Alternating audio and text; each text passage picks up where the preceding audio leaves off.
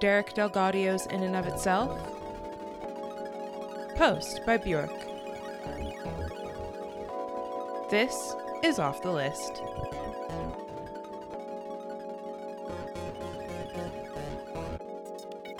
Hey, um, welcome back. Welcome to Off the List. Uh, this is our podcast with Ben and Nadira. Um, I'm not Ben, in case you're wondering. I'm Nadira, but this is our podcast where um, we basically hold each other accountable for listening to music and watching movies.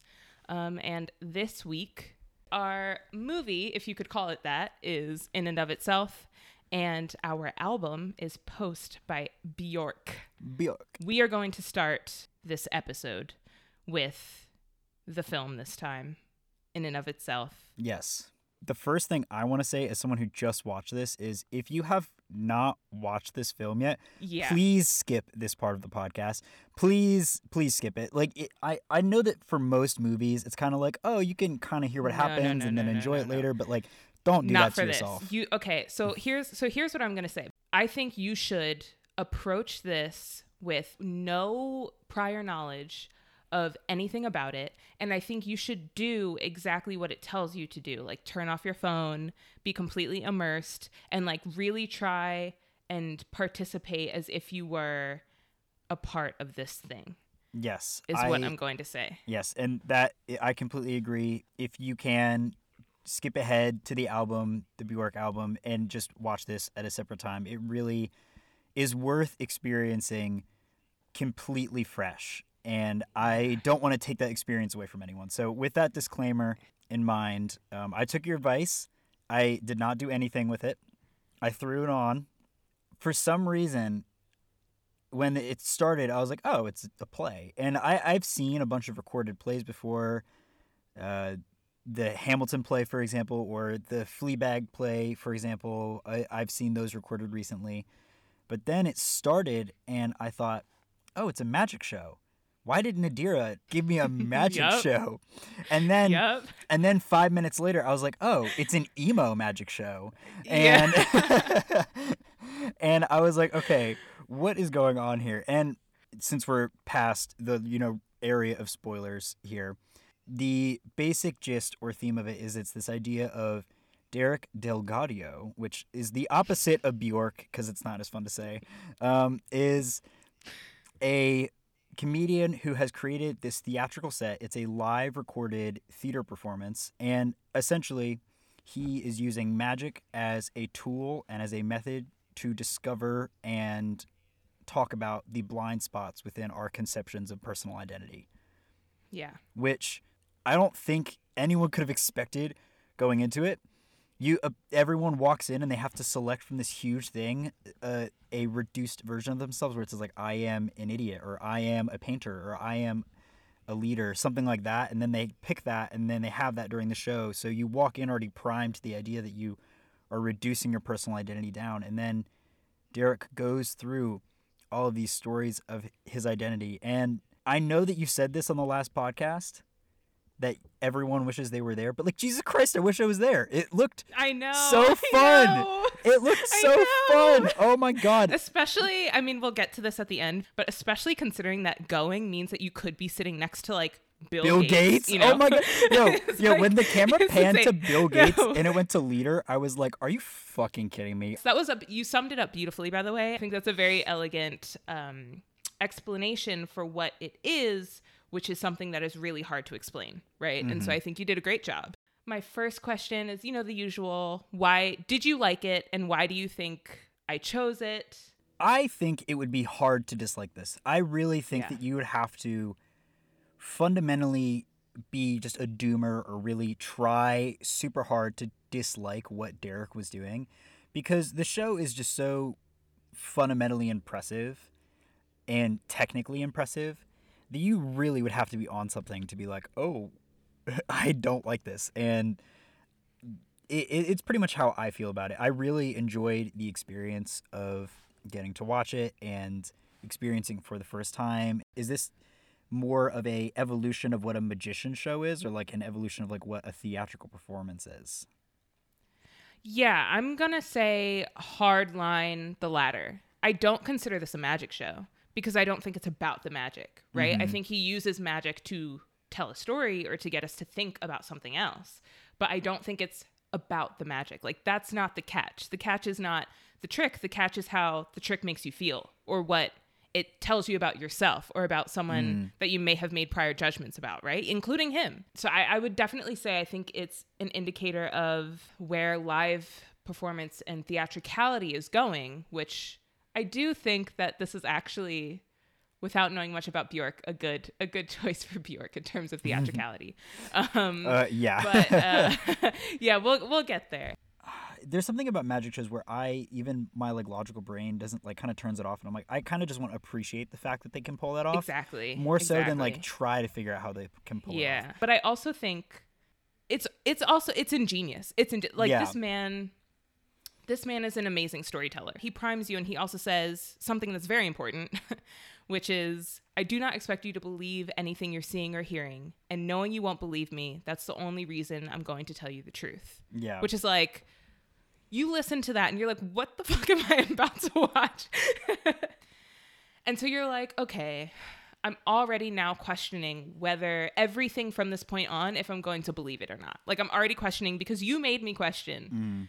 But you also made me question for good reason because then he launches into this story about the rouletista it's an amazing like if that was it i would have been like oh okay that could have been Like, an amazing short play in and of itself. Like that sounds like any normal theater show I would have gone to. and it encompasses everything, right? So a super effective minimalist stage design, amazing sound design. And the story is so good. Like if you want to know how to tell a good story and if you want to know that you've told a good story, watch this, right? Because he tells this story and everyone's like, "Wow, it's so good. Amazing pacing, drama, tension, suspense, everything." Ends it on this weird ass cliffhanger that you're like, what do I do with this information? Mm-hmm. Then proceeds to, without explanation, in perfect silence, slowly build a paper boat in front of the audience, right? You know that you've told a good story if you can end your story, do something with zero explanation that's totally random, and have the audience look at you like, I don't know, like you're their son and you just graduated from high school and they're so proud. The intro- introductory story that he left out or he put in, excuse me, was so critical for roping everyone in.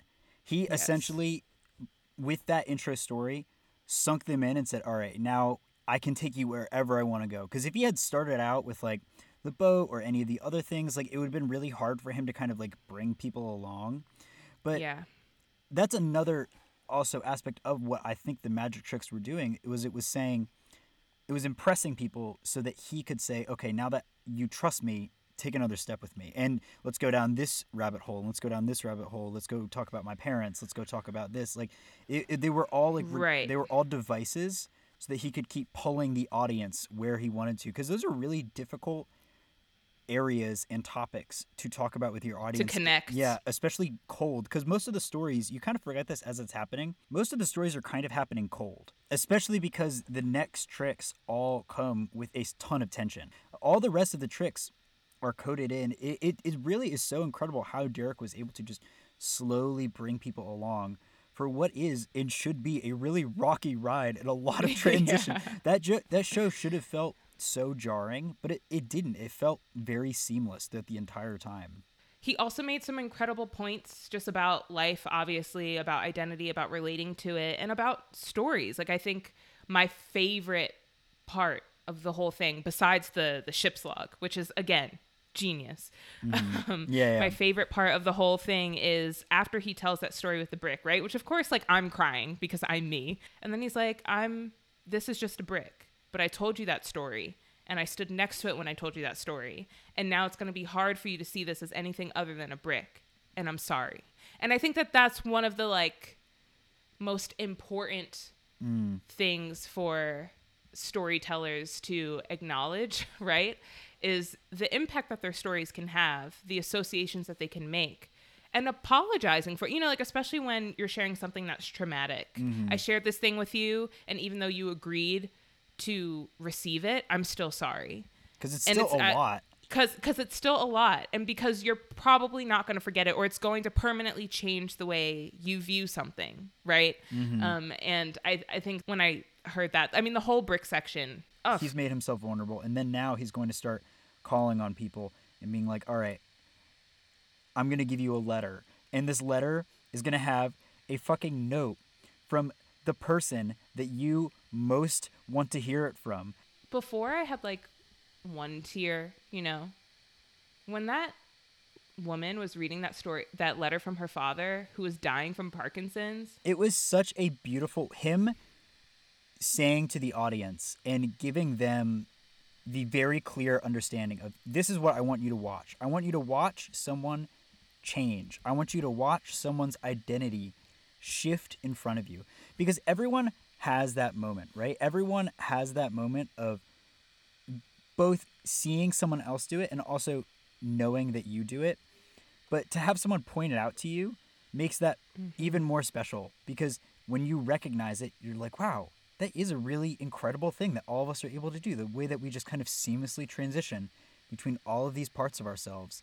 And he's just like, yeah, I'm going to make you see it in the most yeah like demented way possible in a way that Yeah. in a way that will mind fuck you so hard that you have no choice other than to just allow it to happen to you Yeah, so let's talk about the biggest magic trick of the whole thing, right? Which is the ending. Yeah. Which isn't even the ending, which is the most genius part about it. But the part where he then asks everyone who was serious about what identity card they picked to stand up, and he goes one by one and points out their identity. The relief and the emotion that comes over people just from being seen oh yeah I think is one of the most beautiful things I've ever seen, like in a film or a TV show or um, a theatrical performance, right? Like the simplistic beauty of someone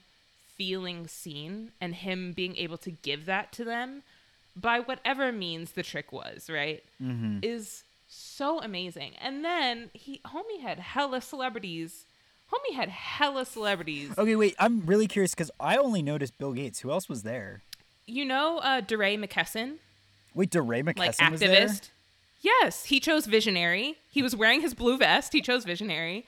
Um, Marina Abramović.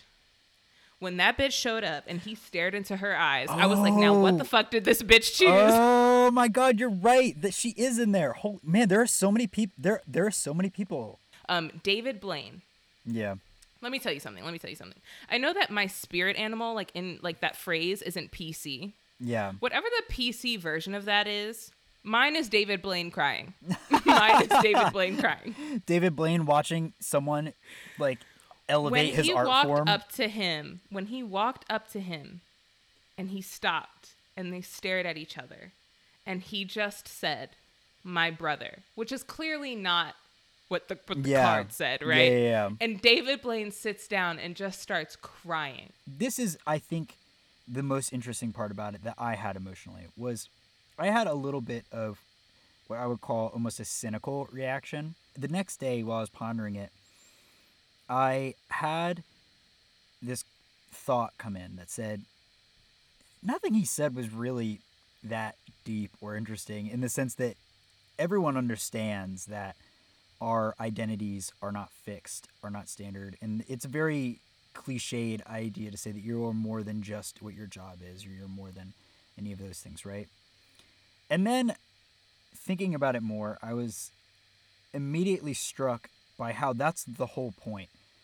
That it's such a simple idea. I think what's an important layer to add is it's not just like um it's not just the way you identify what he highlights, which is something that I actually don't think is simple, is accepting your identity partially at least as the way people see you. Right? So when he says, "Oh, I am the Rouletista," not because he thinks he's the Rouletista at all, but mm-hmm. because this one guy at a bar in Spain one time, if you choose to believe it, called him the Rouletista and said he was the Rouletista, right? And so I think that that is another important part of it too. Is like it's not just how you identify, it's not just the card you chose, it's not just your job, it's not just what you do, it's not just what you prioritize or what you care about. It's also if you are humble enough what other people see in you, which is not Yes. always a good thing, right? Like, who wants mm-hmm. to be called the rouletista? Someone who didn't care enough about life, so they decided that they wanted to go play Russian roulette multiple times, right? Mm-hmm. Like, who wants to be called that? Like, when you really think about it, you're like, it's a cool legend, but it's kind of dark and pretty sad. Yeah. But he acknowledges that he is the rouletista partially because this man saw him and called him so. And I think that that is another level. I agree with everything you said, but just like that is another important level. The one last thing I want to ask slash say about it is, did you see the elephant? Did you see the elephant on stage? Um, probably not. Now that you're saying that, I, I, I don't think I, I, I don't think I did actually because So y- you know when they go through that montage and he asks a few of them if they saw the elephant and he's like it was right before we kicked you out. The letters when he takes them down are in the shape of an elephant. no fucking way. Are you serious? Yeah. Oh my god. I'm serious. I'm serious. Holy if shit. you if Oh, that's you no fucking way. Okay, I thought that I'm was just serious. a metaphor. Are you kidding? No. Oh my if god. you if you go back and look at the section where he's like grabbing the letters from the top, right? Because he's about to Yeah. Mm-hmm. someone's about to be chosen to read the letter. The letters that are left are in the shape of an elephant. That makes me so mad. I'm so upset. I right know. now. Oh I my know. god. The one thing I said after was I hope them PAs got paid well. I know. The. PAs who had to run that brick shit. to whatever I fucking know. corner they Holy had to run that brick to. I was like, I hope I, I actually PAs I thought that was the paid so funny. well. I thought that was the funniest trick because I imagined exactly that. I imagined some poor PA fucking being PA like- being like, "Oh shit, gotta get to the corner." Like, We should move on. Yes. We should move on to post. Um oh baby. All right, I I gotta say, first off, yes. that Bjork's discography is massive, and not only is it massive, it is extremely variant. So I want to ask first, why do you think I chose Posts? Because now that you've Um, listened to it. It's very like turn of the millennium, very like there's like listening to it there are seeds of a lot of the music we listen to now in Mhm. it. Like I was like, oh, okay, this track is like kind of literally where Gaga came from. Yeah. This track kind of sounds like what James Blake is doing now. This track sounds like you know, it's just like origin as a word Yes. which I think is an interesting word for it. It it like made a lot of sense when I was listening to it. I was like, okay, yeah, this is just like one of those things that's like, if you're at all interested in music, at some point you're gonna have to listen to this album. Yes. And as you are, so what did you think? How did this album Okay, hit? okay, okay. I'm okay. sure you've got so, a lot of thoughts. so I think I'm just gonna do this for every album. Um, but last last I keep wanting to say last week. Last Mm-hmm. episode, um, you know, I did that little one sentence summation of Yeah. in rainbows. Um, and so I think I'm just gonna start calling this section It's Giving. Post, it's giving the the essence of a light up multicolored dance floor in in the middle of the woods that you can only get to right if you envision it in your mind's eye? My very very very first thought was it happens a lot nowadays on TikTok but you know the like meme of the indie singer of like how indie singers sing? I was like oh okay so what they're talking about is bjork. Music wise I think my favorite thing about it was just the percussion. Obviously, you know I love hip hop, you know I love house, you know I love like anything to do with any of the variants on those. Um so the percussion was just really cool. I loved the theatricality of it. Um there was one song, I think it's Enjoy, where again like I mentioned before, I was like, "Oh, okay, like this is reminding me of Gaga or Gaga reminds me of this." Like this is kind of where our sort of like weird art pop queens kind of came from um or at least this paved the way for for them in some respect Let me ask this specific question about Bjork because it feels like you have said like, "Oh, I I like the percussion. Um, I really appreciate this. I really like that." Like mm-hmm. on a more visceral, like emotional level. yeah Do you like this album? yeah yeah I, I was i was thinking about that um yeah i think i do i feel like it's weird you know because i feel like it has all the components of an album that i would really really love you know like when an album hits like like there's like a difference Mm-hmm. between like oh i really like this album it's doing a lot of cool things that i enjoy versus like It's listening. It's listening to a Jacob Collier song and then listening to him cover Stevie Wonder. exactly exactly um no exactly we can't diss jacob collier every episode ben. it's gotta We be. A, it's gotta be a recurring meme. It's gotta be. well, we cut we cut it out of the first one, so we'll see. We might leave that one in, but uh, it really But is. so so I, I to be completely honest, I'm not. I don't know. I mean, I think I think I definitely like it. I definitely like the album. Is it something I would want to listen to again to like feel things? I don't necessarily think so Yeah. but it, it's 100% an album I would like put in on the car, like the windows down and just like vibe out. You know what Yeah. I mean? I the lyrics so it's it's not the lyrics are great like the I so I don't know why I don't know why maybe it's like the way she's singing I don't know why but um the lyrics are great and there's a lot about it that I really enjoy and I do think it is an emotional album like heavily an emotional album um but it didn't I didn't uh, feel emotional about it I wasn't Yeah. like oh I feel like my life is ending you know which is how I like to feel I like to feel like my life is ending Well, it's one of those things where you can really appreciate what she has done for the artist that you love because we all know how we stand James Blake out here. We all know how we stand so much of what she has birthed and what you know she is the genesis point of. But at the same time, there is something extremely particular about her voice that for me at least it took a really long time for me to really enjoy her music until one day on this random autumn day I was sad and I threw it in and I was biking in Philly with it in my ears and instantly I was like oh Bjork is now my identity. I mean, there are definitely certain songs that I was like, I would sing this, you know, like like they hit. Like Army of Me is like, yeah, I want to scream that, but it, but it's not like out of like it's more so out of it just being like cool and less so out of me um feeling it. If that makes no any sense. that makes a ton of sense and I will also add this that What an opener, by the way. But Oh yeah. my god, yeah, I know. I mean- it, it just this the then the drop is Yeah, as, crazy. as someone who as someone who's been told they complain too much, I felt personally victimized, which is maybe maybe that has, maybe that's why. But um, but no, it's it's sick. It's sick. Mhm. And I will also say this about Post and Bjork albums in general, which I think some people actually get a little bit defensive about. But ultimately, she's just writing a lot of love songs. And I think that she is just a master at them. And so Mhm. much so that she writes them about really interesting ideas within Yeah. love. An Yeah, example 100%. being Hyperballad, where it's the idea of using your love for someone else as a cover for your own fear Mhm. and Mhm. self hatred.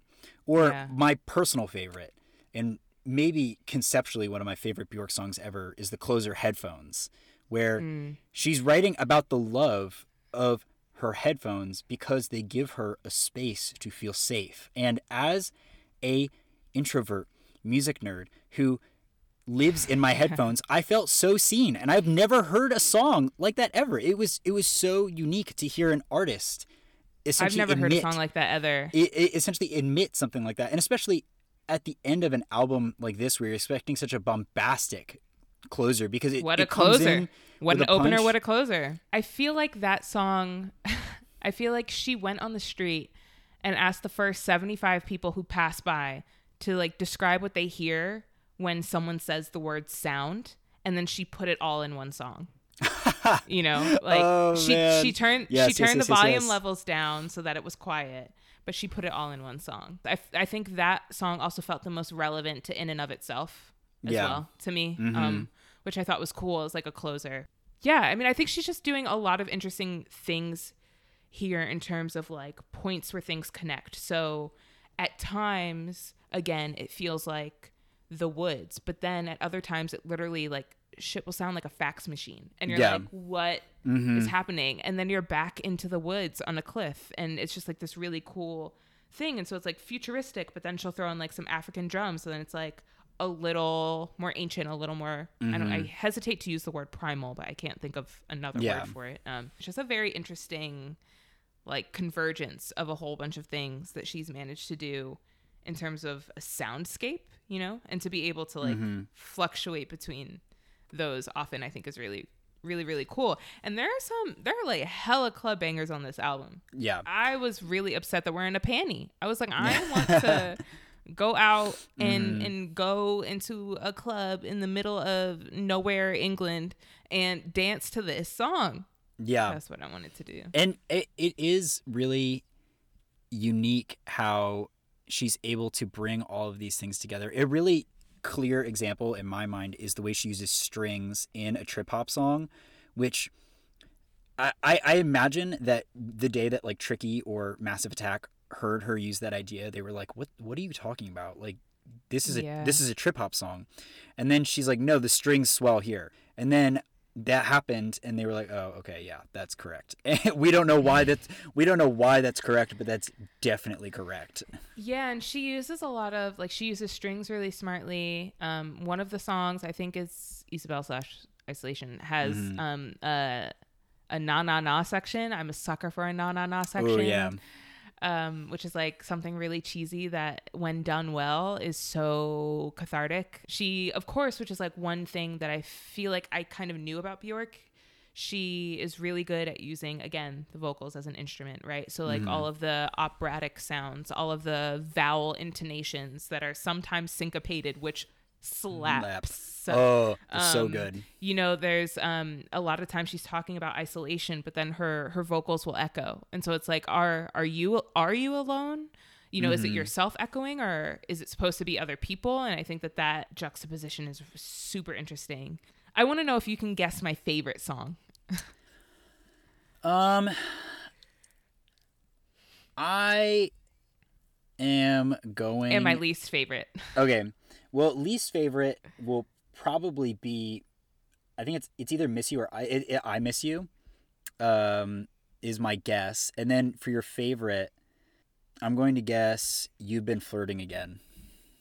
okay close those so those are two i would have to say maybe like sec- i think those are both maybe my secondary favorites and least favorites my least favorite is cover me Oh, yeah, yeah, that's understandable. I think it's just like it's it's great. It's I Mm-hmm. mean, listen, listen. Okay, listen, people. I love a I love a Gaelic sounding folk song. Okay, Mm-hmm. give me give me all of the folk from all of the the where the white peoples are. Mm-hmm. Yeah, that that shit slaps. It's just like very pretty and witchy, but it's just not giving what the other songs are giving. So I think just like by process of elimination, um, because I like every single song in this album. I think it's a stellar album. Um, and so I just, in order, if I had to choose one, I do love You've Been Flirting Again because it reminds me of Broadway. Yes, Again, like yes, that's why I guess that's why I guessed it. Yeah. a different aspect of theatricality, right? So like not Gaga theatricality, but like Wizard of Oz theatricality. You Mm-hmm. know, like it's it's very very um beautiful strings, nearly classical, super repetitive, but in a way that makes a lot of sense. Um, Mm-hmm. beautiful song. My favorite though, possibly maybe, possibly maybe it was like it starts with these like descending strings that. Mm-hmm. Well, the feel like the descending f- this descending synth chords followed by the descending strings. strings. Yeah. And I mhm. think that the f- the first time I've ever heard something like that was Fallen Alien by Twigs. So like to hear it so to hear it again, I was like, "Oh yes, this is like I'm strapped in for whatever ride we are we are Mm-hmm. Yeah, about yeah, to take." Um and then when the key changes and then it gets into like this like repeated like fucking skip I don't even know what that is. Mm-hmm. But then it like that like repeated thing and then it opens to this like sparse production with like operatic vocals, a lulling keyboard riff, and then like dub comes in and you're just like, what Yeah. happening? You know what's And crazy? then This is my favorite song too. I'm so happy so- you said bec- this. And you want to know why? Because Yeah. this is the song where I was like, oh, James Blake. I think yeah, that's why. yeah, yeah, yeah, I think know. I. I, yeah, This is the song where I was like, oh, this is Mm-hmm. just a James Blake. So, like James Blake just makes Bjork music. Is Yeah. basically what I'm learning. yeah. No, this that song, I, I, in, in you know, I obviously re-listened to this album, um, which is weird because I, I actually don't listen to this album a ton because I, it's not. This is gonna sound crazy. In my opinion, this is not her best album by any stretch of the imagination. Mhm. It's really good, and it's, in my opinion, her best starting point, but it's not her best album. right. However, Possibly Maybe is on so many of my playlists. And so good. it just floats in every time and I'm just reminded how much I love this goddamn woman. Her music is pretty devastating to listen to a lot of the time. And it is funny to me how she's become so synonymous with like being queer and how it, all of my queer friends just fucking love her so much. It, it is it is funny because she's she's super straight. She falls in that similar line of kind of artist that the queer community has adopted because they re- they reflect they reflect some form of pain and suffering in a way that resonates and Mhm. the queer community has latched onto Bjork very very hard. I don't know. I think that's really cool. You know, I, I love to see that. Like Gaga's Mhm. obviously she holds that space now, kind of for the most part. Um, and then I think Ariana Grande kind of slips in there a little bit, which is interesting. Not what I would call close to Björk at all. Yeah. Um, Björk just seems really fucking cool. I adore Bjork so much. It, it's funny. It last week with In Rainbows. In Rainbows holds a very special place in my heart. I, it reminds me a lot of high school because that's when I started listening to that album.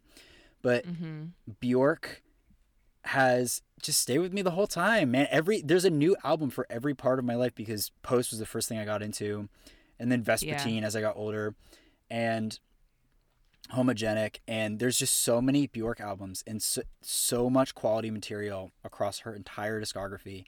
She's really an artist that rewards deep listening.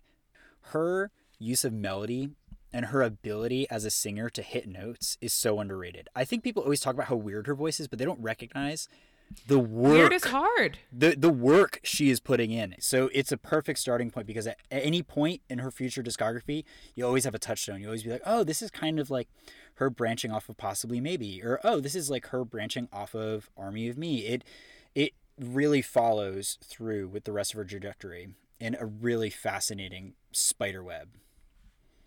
Yeah, it is. That's a really good. It is a lot like a spider web on a dance floor in the woods that you can Mhm. only get to if you know a unicorn. Hell yeah. Yeah.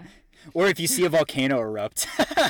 or if you see a volcano erupt, or if you can, or if you can speak in her her singing code, maybe that's it. Like the password is in her music. You just have to be able to understand it and sing it back to her. Are we good to um, talk about what's up for next episode? Yeah, yeah. Let's move on. Let's talk. Let's talk about next week. So since we'll be Um, starting with first, music, yeah. So since we'll be starting with music, I already hinted at this earlier, but in order to just get in my head, I was thinking, what albums do I want Nadir to listen to that she probably hasn't? There's this trifecta of albums that are all incredible, or artists, I should say, that are all incredible, and the internet has just memed the death out of them.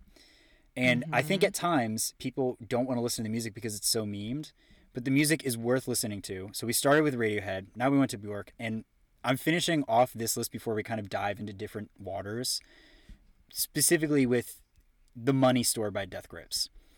This album is so unique and especially for the time it came out, so challenging.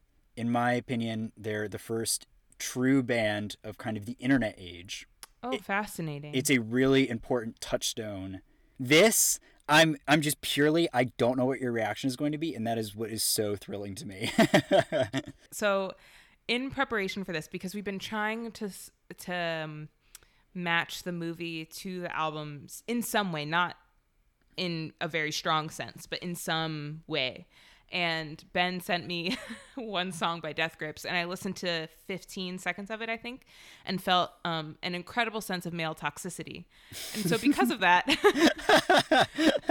because of that I I sort of I knew that Tarantino was where we had to go next, right? Now, which Tarantino film I think is was the, was the question I struggled with in terms of like their history or at least how you feel about Death Grips. I think a lot of the things are similar. Someone who's incredibly memed, but Yeah. was truly incredibly groundbreaking and also a little fucked up. like, Yeah.